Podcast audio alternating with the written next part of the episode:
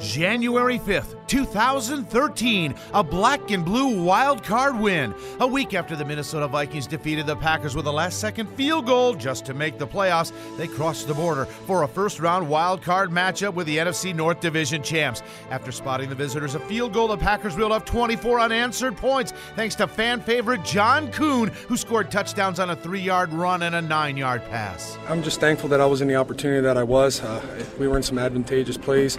Uh, with the defenses that they were running. Aaron made some nice checks, and, and I was able to take advantage of it. In the two regular season meetings, league MVP Adrian Peterson piled up 409 yards against the Packers defense. But on this day, Ryan Pickett and company held him to a mere mortal 99 yards on 22 carries. You know, we hit us for a few runs the first drive, but then after that, we settled in and um, we made tackles. The Packers tackle their division rivals at Lambeau 24 10 with a playoff moment. I'm Mark Daniels.